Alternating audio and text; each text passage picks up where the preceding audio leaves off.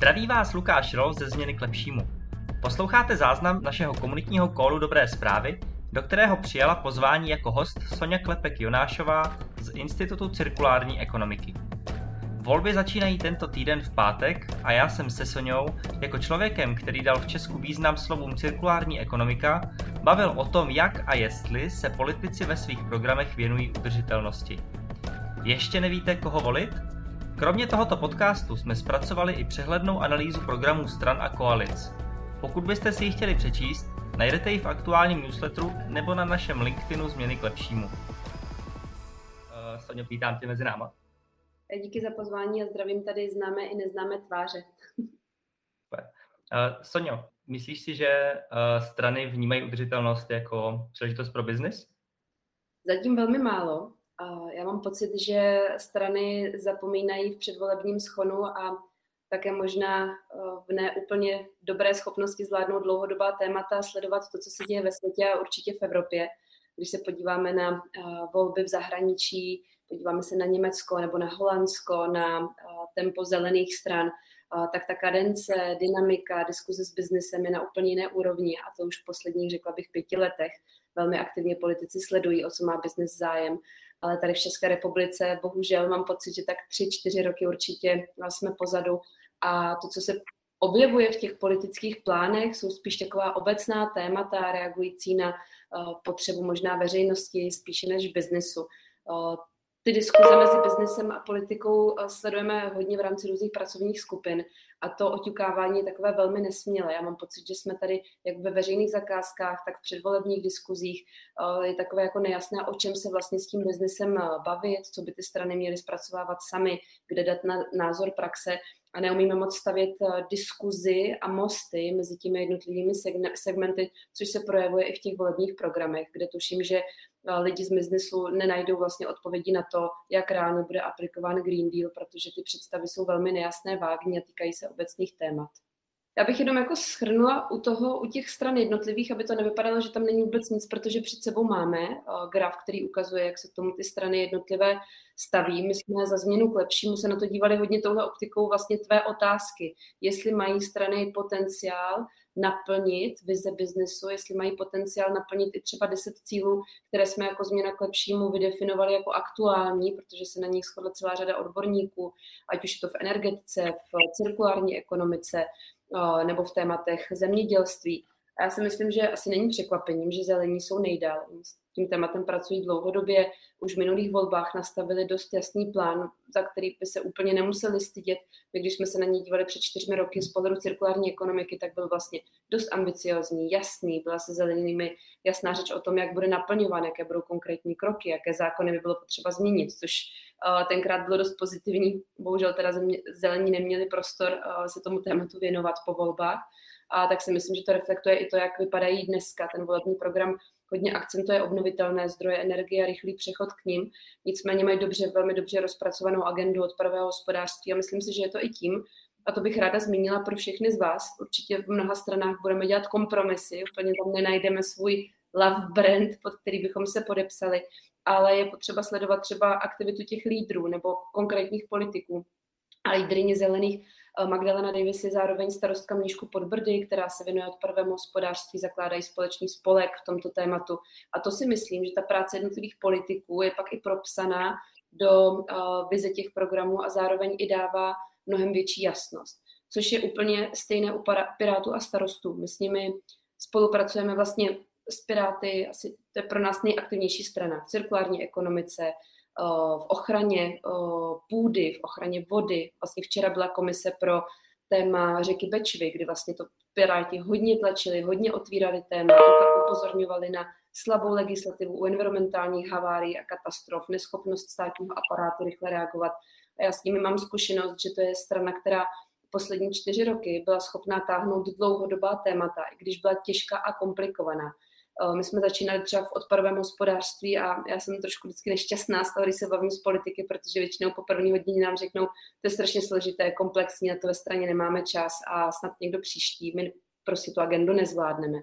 A Piráti, byť byli vlastně relativně čerství, eh, tak měli celou řadu lidí, jako je pan poslanec Elfmark, paní senátorka Šípová, kteří nás třeba proaktivně kontaktovali a řekli ve chvíli, kdy budeme organizovat kulaté stoly, chceme vás tam mít, doporučte další experty, máme pracovní skupiny, choďte na ně, připojujte se a byli vysoce participativní. Takže člověk třeba ne vždycky jsme se sledili na nějakých konkrétních názorech, ale nikdy se nestalo, že by tam přišel někdo, kdo by úplně jako shodil jakýkoliv návrh a do poslední formy přípravy, připra, přípravy třeba pozměňovacích návrhů, což je dost náročná práce, protože do toho přistupuje celá řada širokého pléna dalších aktérů, kteří mají zájem tam něco prosadit, tak Piráti měli největší integritu v udržování těch dlouhodobých cílů a jejich spojení se starosty uh, pro mě je jako extrémně zajímavé, protože starostové zase otvírali třeba jiná témata.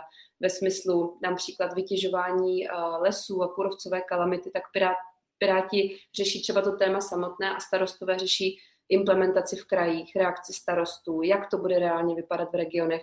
A mně to připadne takové propojení dynamických a klidných vod a je to vlastně pro mě to velmi, velmi zajímavé. Spolu má taky dobrý program, je tam větší diverzifikace těch jednotlivých názorů stran, ale myslím si, že to hezky reflektuje, a já jsem neviděla, jaké budou výsledky, ale vlastně to je takový můj žebříček, akorát u mě jsou Piráti a starostové na prvním místě, protože s nimi mám mnohem větší zkušenost než se zelenýma, logicky.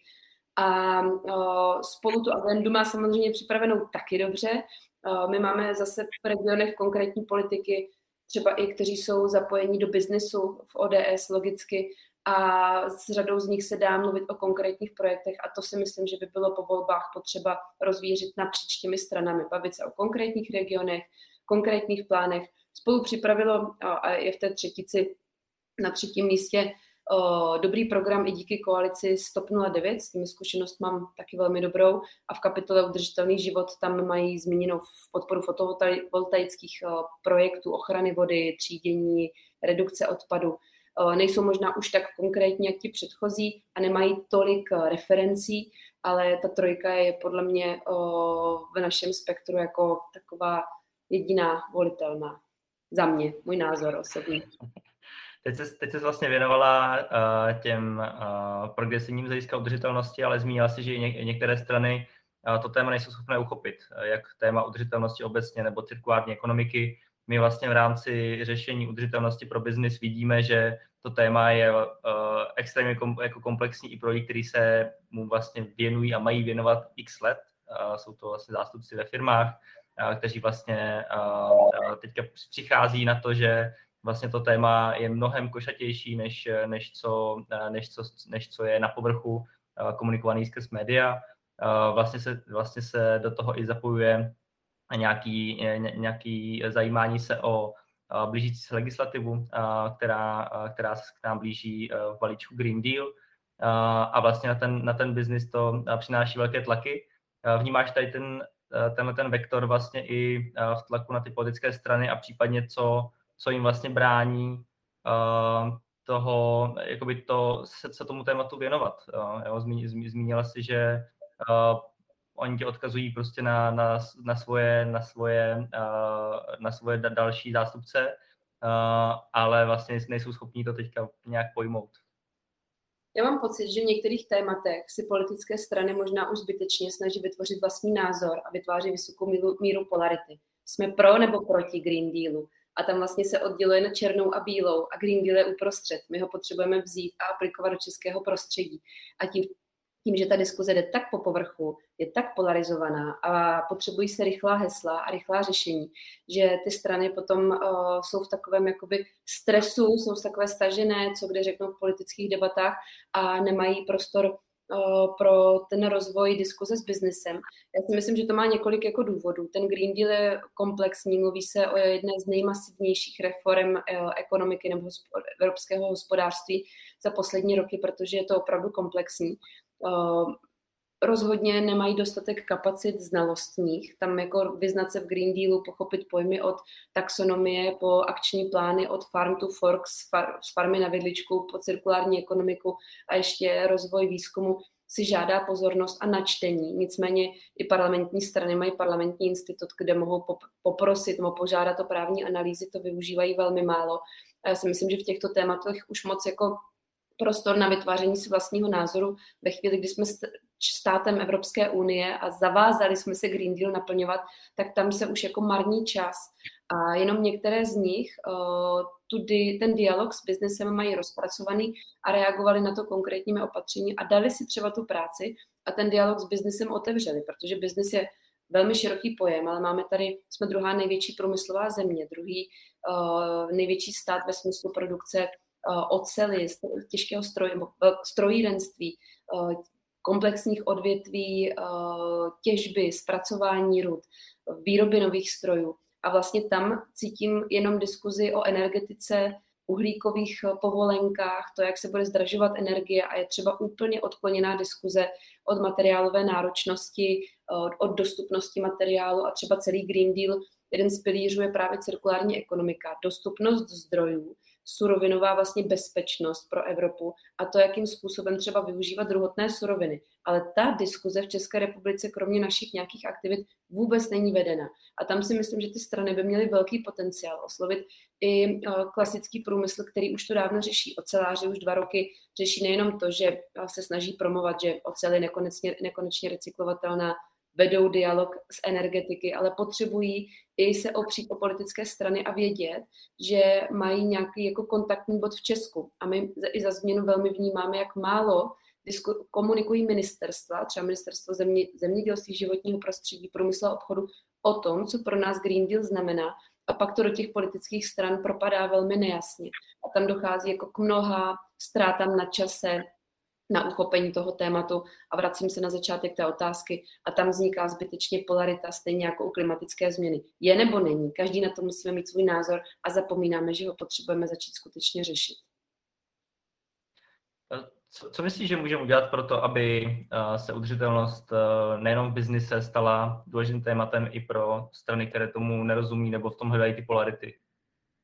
Já si myslím, ano, to jako zní, bude to znít jako trošku udělat práci za ní, jo. ale ve chvíli, kdy my třeba přijdeme za stranami a řekneme, pojďte to téma řešit, tak jim dáváme obrovský prostor o tom teprve diskutovat, pak něco vymyslet, pak s tím přijít za tím biznesem, pak o tom diskutovat, pak to nějakým způsobem rozpracovávat. A to je třeba roka půl práce. Největší význam má přijít s nějakou konkrétní agendou a říct, my, zástupci biznesu, tolika, tolik firm, tolika odvětví, i ve spolupráci, a to má taky velkou váhu, třeba s dalšími svazy typ, typu, nevím, průmyslová, hospodářská, jakákoliv jiná krajská komora, jsme dali dohromady tři priority pro tento, tento kraj, nebo tohle a tohle odvětví. My jako teplá, dám příklad, my jako teplárníci potřebujeme vědět, že budou zajištěné zdroje, protože pokud odejdeme od uhlí, doteď nemáme jasno, co máme využívat, dřevo došlo, odpady se vám nelíbí, co je ta cesta, takže to je pro nás priorita. Druhá priorita je třeba, uh, dám příklad, vymyslet tam nebo pokročit v technologiích čištění ovzduší. A třetí priorita je uh, udržet centrální zásobování teplem ve vysoké kvalitě bez ztrát. Dám příklad. A my po vás, politicích, potřebujeme, abyste tyto tři priority reflektovali, abyste třeba udělali konkrétní kroky v těchto zákonech a je na tom, dám příklad, 80% schoda v našem průmyslu. A už ten politik vidí, přišel za mnou někdo, kdo reprezentuje široké plénum, velmi naradí se baví s jednotlivci nebo s malými skupinami, logicky, úspora času. A druhá věc je, už i vím, co bych měl dělat. Politik vám většinou řekne, no, tři priority to už je trošku moc, zvládneme jedno, dvě témata, tak alespoň člověk za nimi přijde a něco prosadí. A tam, když se stalo, co by bylo potřeba dělat, já si myslím, že v každém tom sektoru, než tříštit a zakládat nějaké nové subskupiny, tak je dobré si vždycky zmapovat, kdo už v tom něco dělá a začít, a to dělají vždycky holanděni, koncenzuální dialogy. Říct si, dobře, my třeba jako automat, nebo teplárníci budou, máme svůj svaz, ale vidíme, že další dvě entity to chtějí řešit, pojďme se s nimi bavit, jaké jsou naše priority a pojďme to prosazovat společně. To, jak jsme roztříštění, velmi prodlužuje celé to téma a často nám politici říkají, víte co, takových jako vy nám chodí desítky, tak se spojte, řekněte nám, co je pro vás důležitý a nemarněte náš čas. A to se nám třeba v tématu odpadech jako fakt osvědčilo, když už jsme tam pak třeba chodili na ty semináře jako skupina více neziskových organizací nebo alespoň s vyladěnými společnými tématy. Eh, I když ani to se moc nedařilo, protože tam je velká taková v českém prostředí velká míra snahy dělat si věci po svém. Takže pokud bychom jako změna k lepšímu, a to jsme vlastně dělali, dali dokupy společné plány, říkáme, jsou to mezisektorové věci, ale tyto jsou pro nás prioritní, tak tomu politikovi dáváme jasný signál, co, jak konkrétně a s kým to může řešit. Vnímáš u firm, že s příchodem tématu udržitelnosti se více zajímají vlastně o legislativu, o spolupráci se státem, hledají nějaké platformy, na kterých se můžou spojovat, případně vůbec jako zorientovat v tom, co se děje, protože pro mě, já jsem jako byl ve, velký, ve velkém korporátu, potom v menší firmě a na té české úrovni jako by tam žádná spolupráce nebyla, pokud nešlo o konkrétní legal stav, legal věci. A to, to, to zapojení, nebo spojení životního prostředí a biznisu v tom tématu udržitelnosti a Green Dealu je podle mě jako velmi dobrá příležitost pro biznis se o to začít zajímat, protože se tam spojuje hrozně moc trendů, jak z hlediska nějakého propojení do mezinárodna, tak zároveň reakce na nějaký consumer trendy. A uh, nevidím moc kolem sebe uh, zapojení, uh, zapojení uh, firm do tvorby legislativy, ale zároveň je možný, že to probíhá někde, někde uh, jako uh, někde pod, ve sklepě, někde za zavřenými dveřmi. Tak jako máš s tím zkušenost? Tak já si myslím, ta první část té otázky, jestli mají firmy potřebu, tady je úplně jako volání o pomoc ve smyslu vysvětlení, pochopení a zorientování se v Green Dealu. Ten Green Deal je obrovská, obrovský balík novosti, ve kterém si každý začínáme probírat a hledáme si v tomto své. Ale jsou tam přesahová témata jako zaklínací slovo taxonomie, co to vlastně znamená, jak to bude dopadat na firmy, pokud tím budou směřovány jakékoliv evropské finance a my budeme muset plnit nějaké cíle. Co je to za cíle, čeho se týkají, jak jako firma budeme muset zařídit restrukturalizaci vnitřního třeba uh, sledování různých dat, co to pro nás znamená. A teď, když jako možná je to do diskuze, je třeba otázka do chatu, kde vlastně hledáte informace o Green Dealu, uh, koho se ptáte, koho považujete za relevantní zdroj. My většinou uh, i u nás v, růz, v různých organizacích, kde se pohybují, tak je to takové jako musíme si to projít sami, protože málo kdo připravil nějaký dobrý přehled. Třeba nějaké banky už připravili nějaké přehledy, ale co chci říct, tady ty firmy volají potom jako hele, nebude to náhodou šít stát, jako nemělo by přijít něco ze zvrcha, ne, nemělo by přijít třeba seminář ministerstev vysvětlující, co v jejich segmentech přináší Green Deal a tady vlastně si to ten biznis začíná dělat sám. Napojuje se přímou linkou na Brusel, protože zjišťuje, že třeba i europoslanci, já jsem nezaznamenala, euro, nebo nedoteklo ke mně uh, informace o tom, že by nějaký europoslanec pořádal třeba pravidelné semináře, sumáře toho, co se děje v Green Dealu. A tady je obrovský hlad po informacích a i proto, a pro mě samotnou, i změna k lepšímu je často místo, kde vím, že jednotliví lidé řeší jiná témata a můžu jim zavolat, můžu se s nimi spojit na seminářích, že já ani já nemám kapacitu sledovat celý Green Deal. Celý Green Deal má několik klíčových pilířů, v každém z nich jsou akční plány naskládané po sobě, pod akčními plány jsou nové návrhy směrnic, legislativ a norem a to už se bavíme o obrovském výři informací některé komory nebo asociace začínají s takovými jako menšími semináři, ale zároveň uh, jsou to dost takové, bych už řekla, vyzobané konkrétní věci podle potřeby členů, ale obecné porozumění Green Dealu je slabé, což se potom i projevuje ve výzkumech toho, co si Češi myslí o Green Dealu a vlastně odpověď je, asi je to něco, co pomůže přírodě, takže se nám to líbí, nějaké dvě třetiny říkají Green Deal je fajn, ale vlastně tomu vůbec nerozumíme. A pak doznívá zvuk toho průmyslu a bojíme se, co to pro nás bude znamenat, protože tomu nerozumíme. Vždycky se bojíme neznáma. A to zaznívá i jako z velkých průmyslů ve smyslu, snažíme se to na, na těch diskuzích, kde se pohybuje já, zaznívá. Snažíme se to načítat, nějak se v tom orientovat, ale vůbec nestíháme. A vlastně my jsme tady během pandemie i prohlášením uh, pana premiéra, neřešme Green Deal, teď je tady pandemie, k tomu se vrátíme. Tak my jsme promarnili dva roky života. A my, když jsme na ambasádách, na různých pracovních skupinách, tak to tempo té západní Evropy, to já úplně tam sedím a říkám si, ne, že nám ujíždí vlak, nám už dávno ujel. Prostě my budeme muset jako zjistit, jak se dopravit do další stanice pěšky a nebo nějakým novým prostředkem. Ale teď jako jediná cesta se spojit a vyměňovat si znalosti a organizovat takovýhle malý akce, kde příště tady bude Karel a řekne, načetl jsem si Green Deal v tomhle, pro uh, automotiv to znamená tohle a chci vám vysvětlit, jak si dokážu představit, že se to předá dál. Musíme fakt jít tou cestou osvěty a já si přeju, aby, uh, teď se bavíme o tom, co je teď a jaká byla třeba zkušenost z politiky, kterou máme my, ale já si přeju, aby změna k lepšímu hodně tlačila na politické strany, aby poskytovali v obecných věcech, které jsou nutné, budou se týkat celého Česka, jednotné informace a už se vlastně přestali dělat názor, jestli ano nebo ne, protože je to něco, s čemu jsme se jako Česko zavázali a musíme ty kroky dělat. A sloučovat se a sdílet informace je jediná cesta, jinak bychom se všichni mohli na dva roky začít a snažit se porozumět Green Deal, což asi máme jiné věci na práci.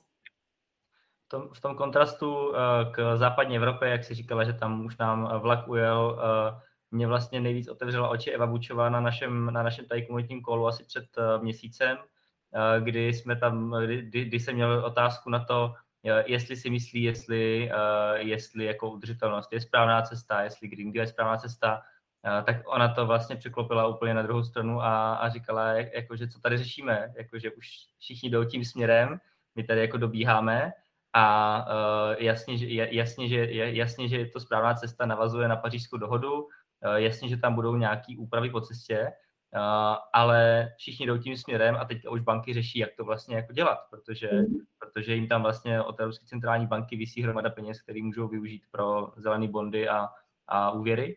A uh, souhlasím s tebou v tom, že tady chybí vlastně ta komunikační role europoslanců. Já vlastně jako vybavím si jednotky, třeba dva europoslance, kteří nějak komunikují dobře uh, na sociálních sítích uh, ohledně, ohledně vlastně svojí práce, vlastně toho, co se tam blíží.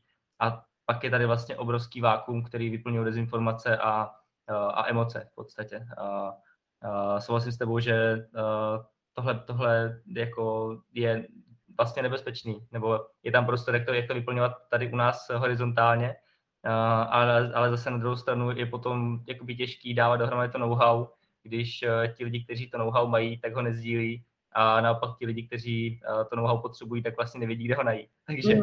je, to, je to takový jako labirint. Ale mně připadne, že u tady toho tématu Green Dealu vlastně úplně podopisu to, co jsi říkal vlastně proces byl prvně jako, Evropa řekla jako proč, proč bychom to měli řešit? A řekla si celou řadu věcí, prostě od surovinové, moje téma je hodně jako surovinová bezpečnost, dostupnost materiálu, klimatická krize, nízkouhlíková ekonomika, nové příležitosti, adaptace na budoucnost, tadadadada. Řekli jsme si proč. Pak jsme si řekli jak, začali jsme pracovat, pařížská dohoda, Green Deal, konkrétní kroky. A teď se bavíme jak. A implementujeme. A Česko si vzpomnělo úplně na bod nula, a definujeme a bavíme se, jestli bychom to měli řešit. A Evropa už je tady prostě.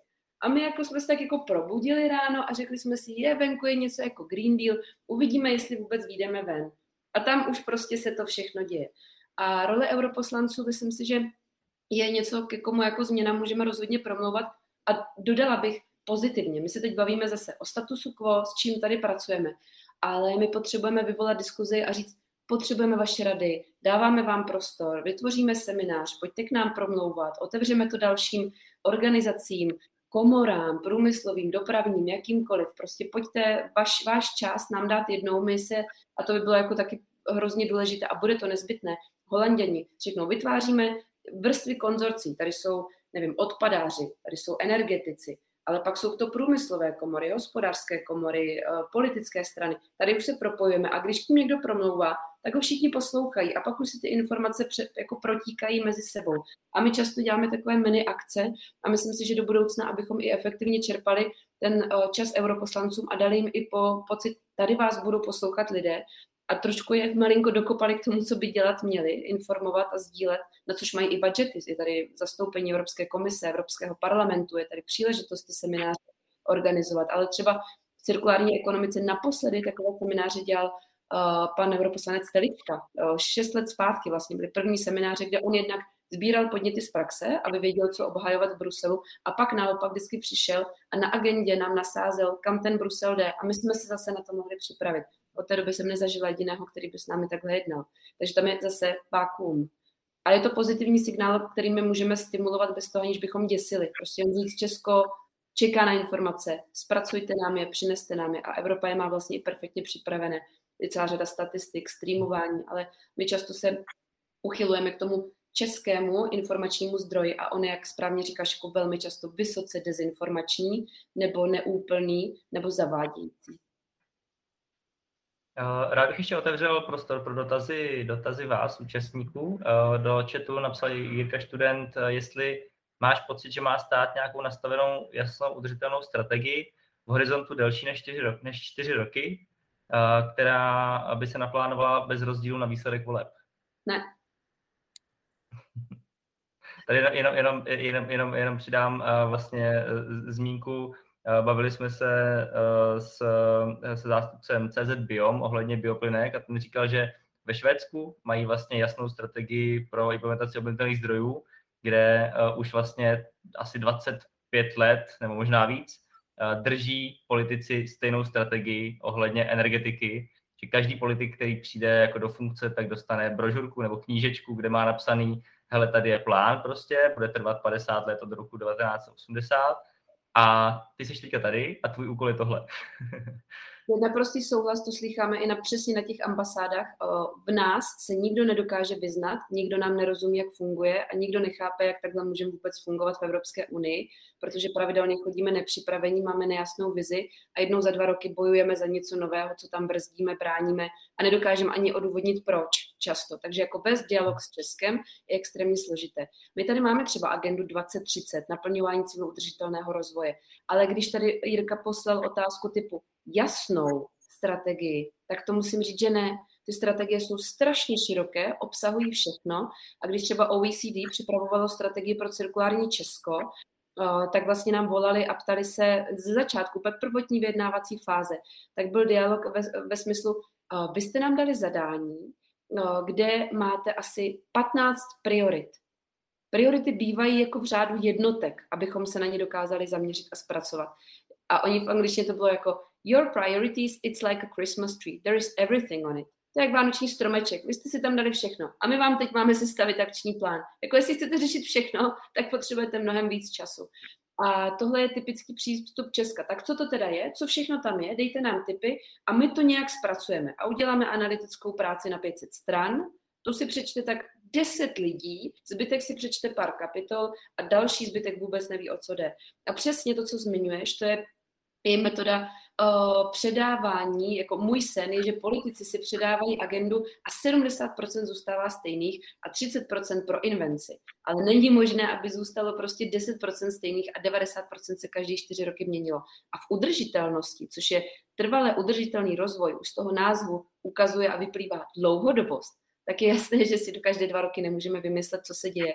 Když teplárenství se plánuje na 30 let, v hospodářství odpadové, možná je to pomalejší, tak možná na 15 let, ale rozhodně nezvládneme prostě inovaci za, e, zařadit do programu na úrovni volebního programu. Tam fakt se musí podívat do plánu úspěšných stran a říct třeba, kež by zaznívalo od politiků, hele, tady ta konkurenční strana rozdělala super práci a my si do voleb dáváme za cíl ji dodělat no tak to bych jako je volila všema deseti, protože by nemařili veřejné prostředky, které se obvykle maří.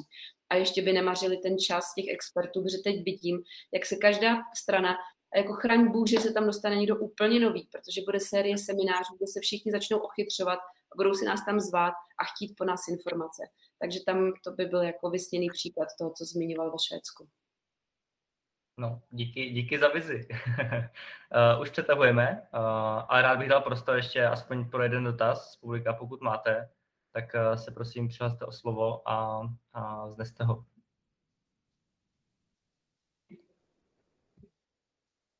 A pokud ne, tak já moc děkuji, Sonio, za, za tvoji účast a všem ostatním, že jste toho byli součástí. Uh, nedivím se, že na konci dotazy nejsou, protože si myslím, že jsme jako pokryli to téma hodně ze šířky a Sonja, Sonja zmínila uh, hromadu uh, svých zkušeností. Uh, takže uh, pokud chcete, podívejte se na tu analýzu dopodrobna uh, na našem LinkedInu nebo na blogu na klepšímu.cz, uh, případně v aktuálním newsletteru. A a budu se těšit uh, uh, za prvý, no doufám snad na výsledek voleb uh, uh, po víkendu, a zároveň na to, že se, že se zase potkáme za 14 dní uh, s dalším hostem. Já jenom dodám, Lukáši, hrozně bych poprosila všechny, kteří tady jsou, nepodceňujte sílu svého hlasu ve vaší rodině, u vašich sousedů, u vašich kamarádů. Jak Milion chvilek dalo super instrukci, pošlete SMS-ku deseti lidí ve vašem okolí, běž k volbám, pošlete jim MMS a řekni, třeba jsem ve skupině, kde jsme udělali takovouhle analýzu a můj názor je takový fakt tomu dejte práci. O víkendu jsem byla u babičky a vlastně to bylo, my nevíme jestli, druhá, my asi půjdeme, nevíme koho. A vlastně v nejbližší rodině máme nejzmatenější lidi. Věnujme jim prostě pět minut času, zavolejme, pomožme jim připravit ty volební lístky, aby věděli, co kam dát, protože někdy nejdou jenom kvůli tomu, že se nedokážou zorientovat, jak se to dělá. Takže dejme tomu ten čas a kdybychom měli jednoho, dva lidi natáhnout k volbám, tak to má obrovský smysl. Díky. Děkujeme. Díky všem a mějte hezký den. Ahoj. Poslouchali jste záznam dobrých zpráv s Lukášem Rolfem a hostem Soňou Klepek Jonášovou. Dobré zprávy jsou komunitní kol změny k lepšímu. Setkáváme se online každý 14 dní ve středu, vždy od 8.30 do 9 hodin. Změna k lepšímu je spolek, ve kterém hledáme cesty k udržitelnému biznesu. Spojujeme zástupce malých i velkých firm, experty na cirkulární ekonomiku, péči o krajinu a čistou energetiku. Pokud se chcete přidat i vy, napište nám na změna zavináč k lepšímu.cz.